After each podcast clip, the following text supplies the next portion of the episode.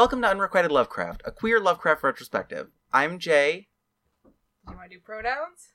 I, yeah, I guess we can do that first. Uh, I go by they, them. Um, and I am currently nameless. I am a queer person of color, and I use they, them as well. We're here to talk about the works of H.P. Lovecraft from a queer, feminist, racially aware, and intersectional kind of perspective. Um, he was a weird fiction author from the early 1900s. Um, weird fiction is fiction that's somewhere between science fiction, fantasy, and horror. Our plan with this is we're going to be going through the Lovecraft canon in a chronological order, and uh, we're going to tackle, at least at first, one story every episode. The bigger stuff that comes a little bit later, we're going to split up into parts as needed. And then for each episode, we'll give a summary of what happens in the story, and then we will promptly tear it apart. We're going to be focusing mostly on the actual stories themselves. We'll bring up Lovecraft's life when it's directly relevant, but that's not really going to be the focus of this specific podcast. If you're looking for something with more of like biographical information, we would suggest the H.P. Lovecraft Literary Podcast with Chris Lackey and Chad Pfeiffer.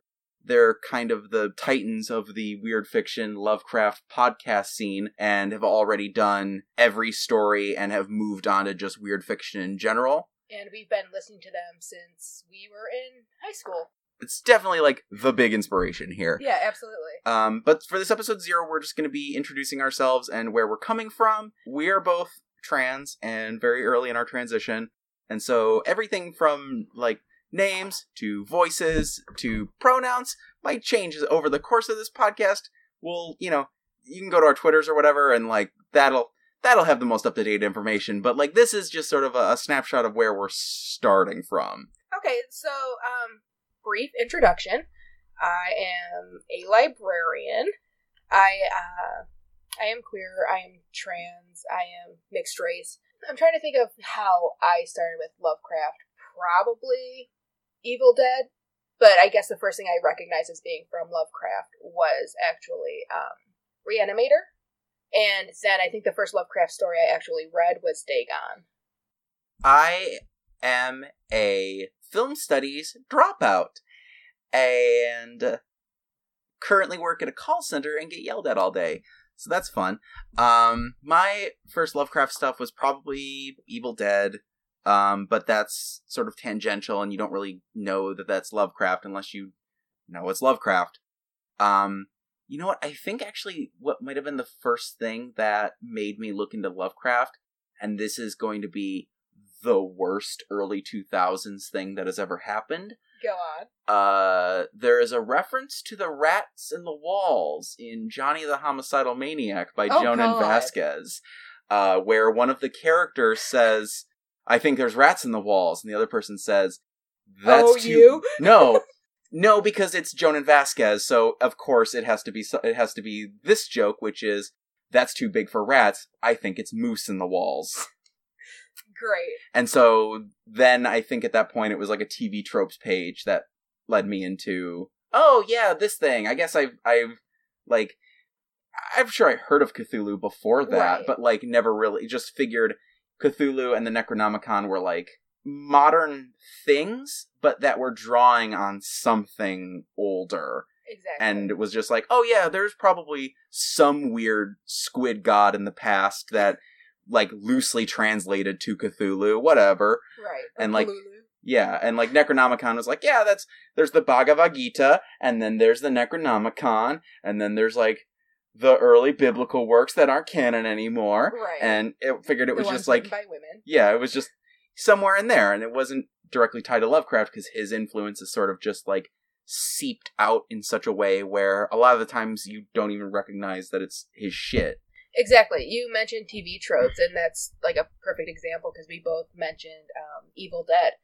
That's not a Lovecraft story. She's like, oh yeah, no, this is the Necronomicon. It's like, okay, right. So roughly drawing from Lovecraft's work. Um, but H.P. Lovecraft wasn't the first weird fiction author or the last. You know, it's not even his writing isn't even the best, but he's one of the biggest names, and he has a, a very large um, bibliography. He has like this massive universe. Not only has he encouraged people to write works that involve that universe, but reference after reference after reference. It's one of those things that sort of changed culture like it's hard to imagine what science fiction fantasy would even be like before Lovecraft. Why would we do this podcast when When there are thousands and thousands of other racist writers that we could talk about instead. I was gonna say when we could look at you know like people of colors work. That existed at the time? Exactly. And, we're going to do that too. We are absolutely going to do that too. But first, But first we we have to start here. I would definitely describe Lovecraft as my favorite author. I am afraid of ever calling somebody my favorite author. Right. It's definitely it's the author I've read the most of. Like I have my my big compendium of like every Lovecraft story, like the entire works that sits on my desk and I have read through multiple times. Right. Like at least he's dead and we know he was an asshole. You know, like right. like I'm afraid oh yeah, this is my favorite author and then thinking they're safe and then it turns out that they were like super racist or uh, a rapist or something, you know? Like no, I want I want somebody kind to hold that honor of being my favorite author and Lovecraft is not that person. Th- That's fair. It's definitely has the same kind of caveats as like any kind of progressive person who's like Cormac McCarthy is my favorite author. Big asterisks. Right. Like no, it's Blood Meridian's really good, but uh, oh, also fuck that guy. Yeah, like the people who say their favorite book is Blood Meridian, I I'm sort of like, oh, first, you know, like, oh, in what way though? Like Greg Proops is okay, you know. Um, I had a coworker whose favorite book was Blood Meridian, and she was cool. Then it's like, okay, well, are you approaching it from like the cool sort of way, or are you a are you a fight clubber? You know, like Yeah, it- Fight Club is another good example that where if somebody says Fight Club is their favorite film, it's like, are you are you talking about because of its examination of toxic masculinity and Right. like the homosexual subtext of the main character? Chuck Palahniuk actually wrote a book recently about um he was writing about white supremacists and he actually just like he's a gay man and he is I think he's might be married to a man but he um did all this sort of like on-site research with all these uh, gang members and everything uh, people asked him like how did they let you like into their space gay man and he was like oh i told them i wrote fight club and that was enough that That's was enough amazing. isn't that great That's like, great. Like he called him up. Oh, I wrote Fight Club. Let me in on your little boys club. You know, I think it's great. Speaking of the H.P. Lovecraft Literary Podcast with Chris Lackey and Chad Pfeiffer, recently they had Patton Oswalt on there a couple times, and in one of them, Patton was talking about. Oh no, the the cool people need to claim Lovecraft before the, the white supremacists do. Which they haven't yet, which is odd. Do you know who has though? Caitlin R. Kiernan. You know? yeah, I think it, he when he had said it, he was just like, "We need to make sure they don't get this fucking stories because if the Nazis get a hold of Lovecraft, all bets are off. We just have to absolve ourselves of it and just distance at all costs." Exactly. So he's ours now. Yep. That's our contribution to the discourse. Exactly. um, do we want to do a brief Lovecraft bio? uh, sure. So, H.P. Lovecraft was uh, a weird fiction author in the early 20th century. He was born in 1890 and lived for most of his life in Providence, Rhode Island. And the times where he wasn't living in Providence, Rhode Island, He hated it. he was very upset to do it. Generally, whenever he's in Providence is when his best work tends to happen. And generally, when he's living like in New York, is when he's very upset. And that racism, oh shit! That that's when we get like horror at Red Hook and Medusa's coil and like all of the, the just the unfiltered raw demon potato bug id. Exactly. His father died when he was around eight years old. Um, after his father died, he was really close with um, his pop pop Whipple. Did he actually call him Pop Pop? Nope, I added that in for effect. Oh, But his first name was Whipple. Whipple is really good. Okay. Um, he was a Lovecraft, so who knows? Um, and then Whipple died when Lovecraft was 14. At this point, Lovecraft was left with his mother and his aunt. He was mostly raised by his aunts, and his aunts had a huge um, influence on his life, but he lived with his mother and his unmarried aunt um, until his mother died when he was in his early 30s. I believe he was 31. And then after that, he soon married Sonia Greene. They moved to New York where she could solely support him. She was also a writer. I think she was also a milliner. I think she owned a hat shop. Really? I think I think she did. Like I think she was like a fashion designer or something. I think she was like a milliner. She was like she had to move to New York to support Lovecraft. Like whatever she was doing, she couldn't do um, in Providence. And I think she was a milliner. but she also wrote her own stuff and i, I am we'll we'll tackle a few of those stories because um, Lovecraft did contribute in some way. Um, Right. uh, I think Horror at St. Martin's Beach is one. Yeah, I believe so. Um, well. there's like one or two other ones. I don't know. We'll on the website there is like a full list of of all the stuff that we're gonna like tackle and with dates and stuff as they approach and stuff. Yeah, exactly. Um, so they moved to New York so she could mother him and take care of him, but whatever. And he hated it. And then they ended up splitting. They'd never officially divorced, even though she later remarried. Um, and he moved back to Providence, and then he ended up dying of cancer in 1937. Um, and he was 46 years old.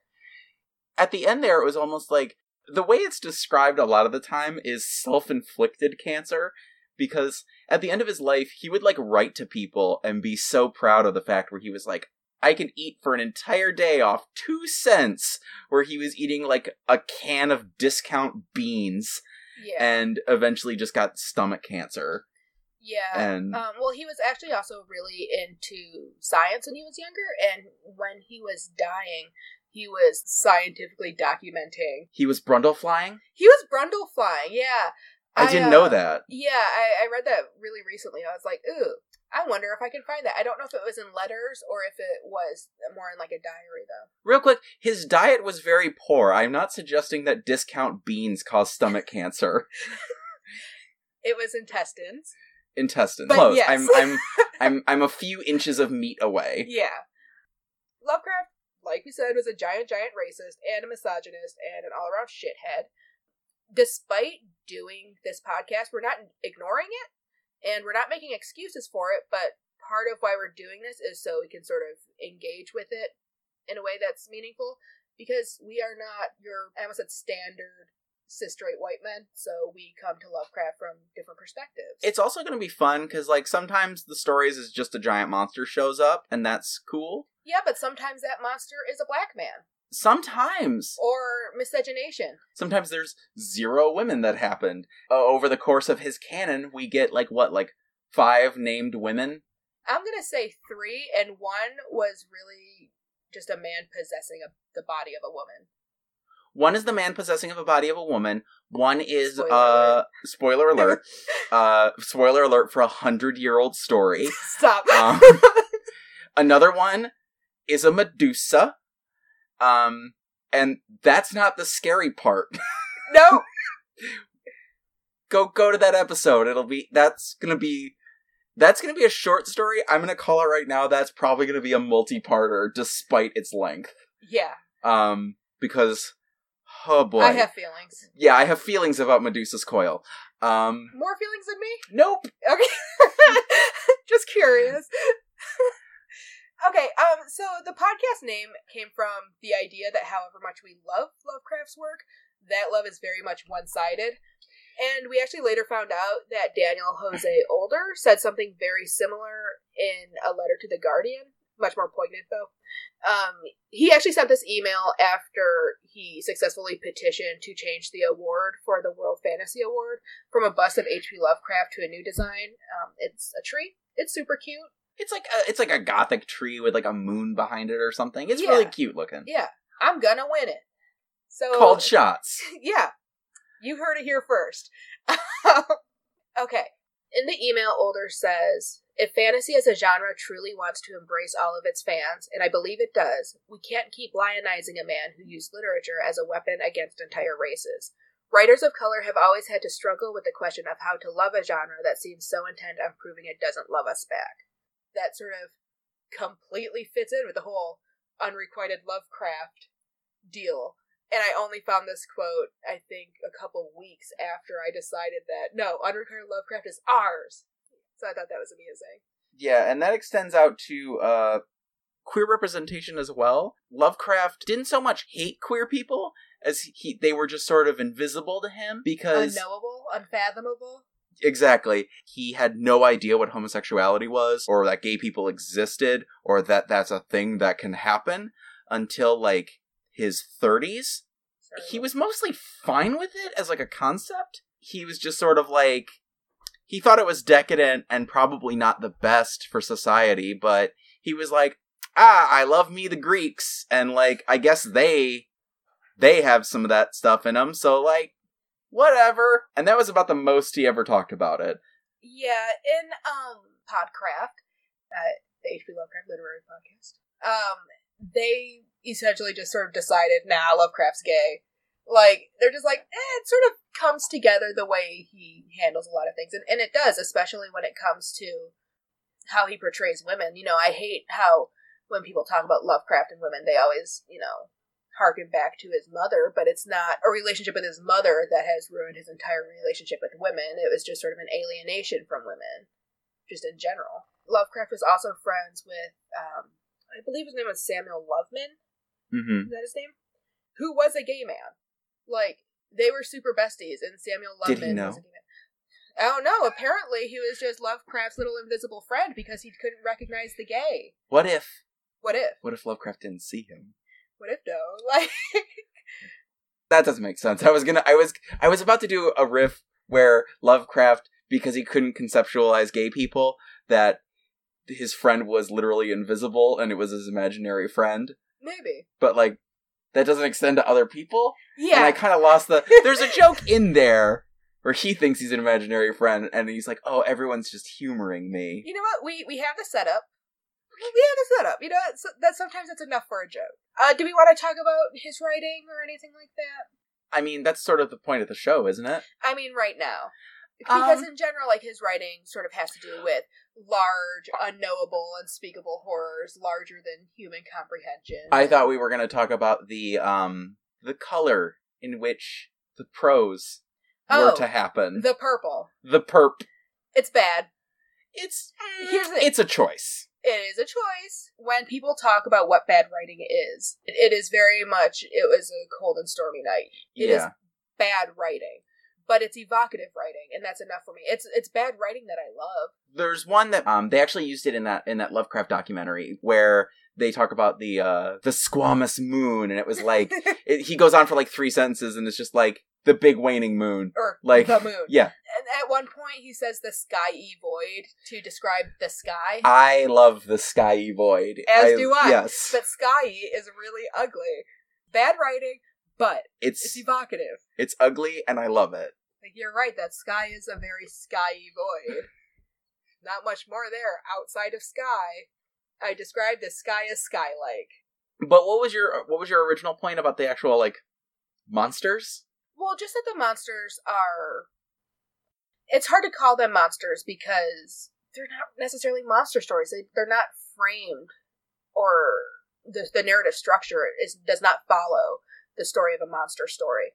But things are monstrous. You know, you have your otherworldly beings, you know, but they're large, and it's not so much that the otherworldly beings are scary, it is the implication that such a thing could exist. Exactly. is scary. There was a Reddit post going around a while back where it was somebody did a a size comparison of various Lovecraft monsters, Mhm. and while I would take issue with some of the sizes they prescribe, I think they clock Azathoth at like a thousand feet. I'm pretty sure they describe him as like a star. Like, no, it's bigger than that. But But it's hard with that purple, purple prose. but How much is metaphor and how much is an actual measurement? Absolutely, and we could quibble about sizes all day and like exact measurements. A lot of people got upset about the implication of the the post that this person did. Just Because- the fact that they were measurable? Exactly, they were they were like you can't measure these things because they're so vast and whatever. But the thing is, is like they're upset that, oh, you can measure it. Lovecraft made these creatures not so big that they can't be measured, but so big that they can't be understood. There is a difference between physically measuring and being able to comprehend the size. I, I walk downtown and I look up and I'm like, oh, I have no idea how tall that building is. It doesn't mean that that building does not have a definitive size. Exactly, or just the fact that you know Cthulhu's real big, and like when he shows up on the scene, everybody that's there gets real, real scared. But it's not until he actually pops and it's revealed, like, oh, he's not made of the same matter as as earthly things, that everybody starts to go insane because it's the implication and, trying to conceptualize what Cthulhu means, not what Right. he is. Exactly. that's the issue. What else? Um, I don't know. Did you, did you want to call it there, or did you did you have I- more that you wanted to talk about? I think that's mostly what I want to talk about. Um, I think we covered I think we that's good enough. At this point, we're just sort of getting into like different stories. yeah. At this point, we're just sort of getting into like the the sort of the sort of tone of his work, and we can do that in the actual episode one. And he he comes into that though, like it's something that definitely develops over time. The first story we're going to be looking at is um, The tomb? Yeah, Yeah. The first one we're looking at is the tomb. Um, I do not have a year for that currently. Um, it was like a seventeen something. Let's let's look. Seventeen something. Like That'd be a 19 trip. Like a nineteen seventeen something. That's better. I mean, When you said seventeen, I thought those were the first two numbers. okay, it was published in nineteen twenty two. Okay. but it was written in June 1917. Bam! We will talk about his poetry, though, as we come to it. Um, hmm I have some opinions about those as well. We should probably make mention of his scholarly work too. We'll totally do that as we as we record. Yeah, Right, right. But we should mention that we're going to do that. we are So yeah, we're mentioned. we're going to do that. he wrote a, a, a essay called "Supernatural Horror in Literature." it's not that long. Uh, well, it's a book. here's the thing. It's not that it's necessarily the longest thing, but he revised it like 30 times. That's uh, hyperbole. A lot of my years and stuff that I'm using, I'm not looking at any notes in this. So a lot of my years and guesses of numbers are probably off. Yeah, But he revised that thing a lot. And so if you read all of the different revisions and stuff that he's added and subtracted over the years, right. it gets up there. And we'll be picking and pulling from that as we go on. Yeah, I used that a lot when I was working on my independent study um, Ooh. for my first degree in reading. Ooh. um, Your multiple fancy degrees. about queer theory and Lovecraft Country. Um, but yeah, really, really good book. It's really interesting, and I like the way he sort of um, frames his, the the genre he chooses to write in. It's really good. I, I'll I'll probably edit this out, but maybe not. Um, but one fun detail that I do love from the supernatural horror in literature Mhm. is that sometimes he can be a bit literalist about it. Yeah. He talks about like the yellow wallpaper, and he completely negates any kind of proto-feminist investigation of the actual source mater- of the actual story Because he can't identify with women. Exactly. And so he's just like, yeah, there's a ghost where in a room where a mad woman was kept. It's so The obnoxious. end. It is so Two sentences. Done. I can't handle. it. It's It's offensive. Okay, I- I'm saying offensive. That's not what I mean. I mean it's annoying and irritating and tiring. exactly. There's joy to be had in a Schadenfreude kind of way. Yeah. It's the same thing with like um Medusa's Coil. Like it's a terrible story, but like if you come into it knowing what's up and how horrible it is, It's one of those things where you're just sort of like, oh, you silly fuck. it's like a bad aristocrats joke Yeah, in that it's just terrible, but it's a Troma movie. it, that's a very good way to put it. Yeah. Yeah. Or Um, Titus Andronicus. I will take your word on that one. It's my favorite Shakespeare play. Mhm. But, you know, he's. I thought we were referencing the movie.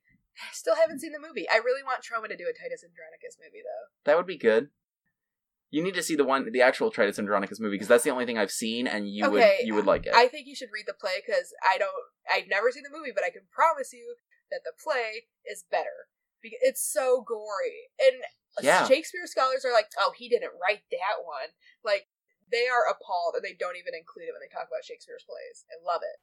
So we decided to record this outro bit uh, a few days after the initial recording, and in going back to edit it, that's a weird place that we ended that. Yeah, it was a choice. So for our first episode, we're going to be discussing the tomb. Until then, you can follow us on Twitter at queer underscore cryptids or at unlovedcraft and visit our website, queercryptids.com.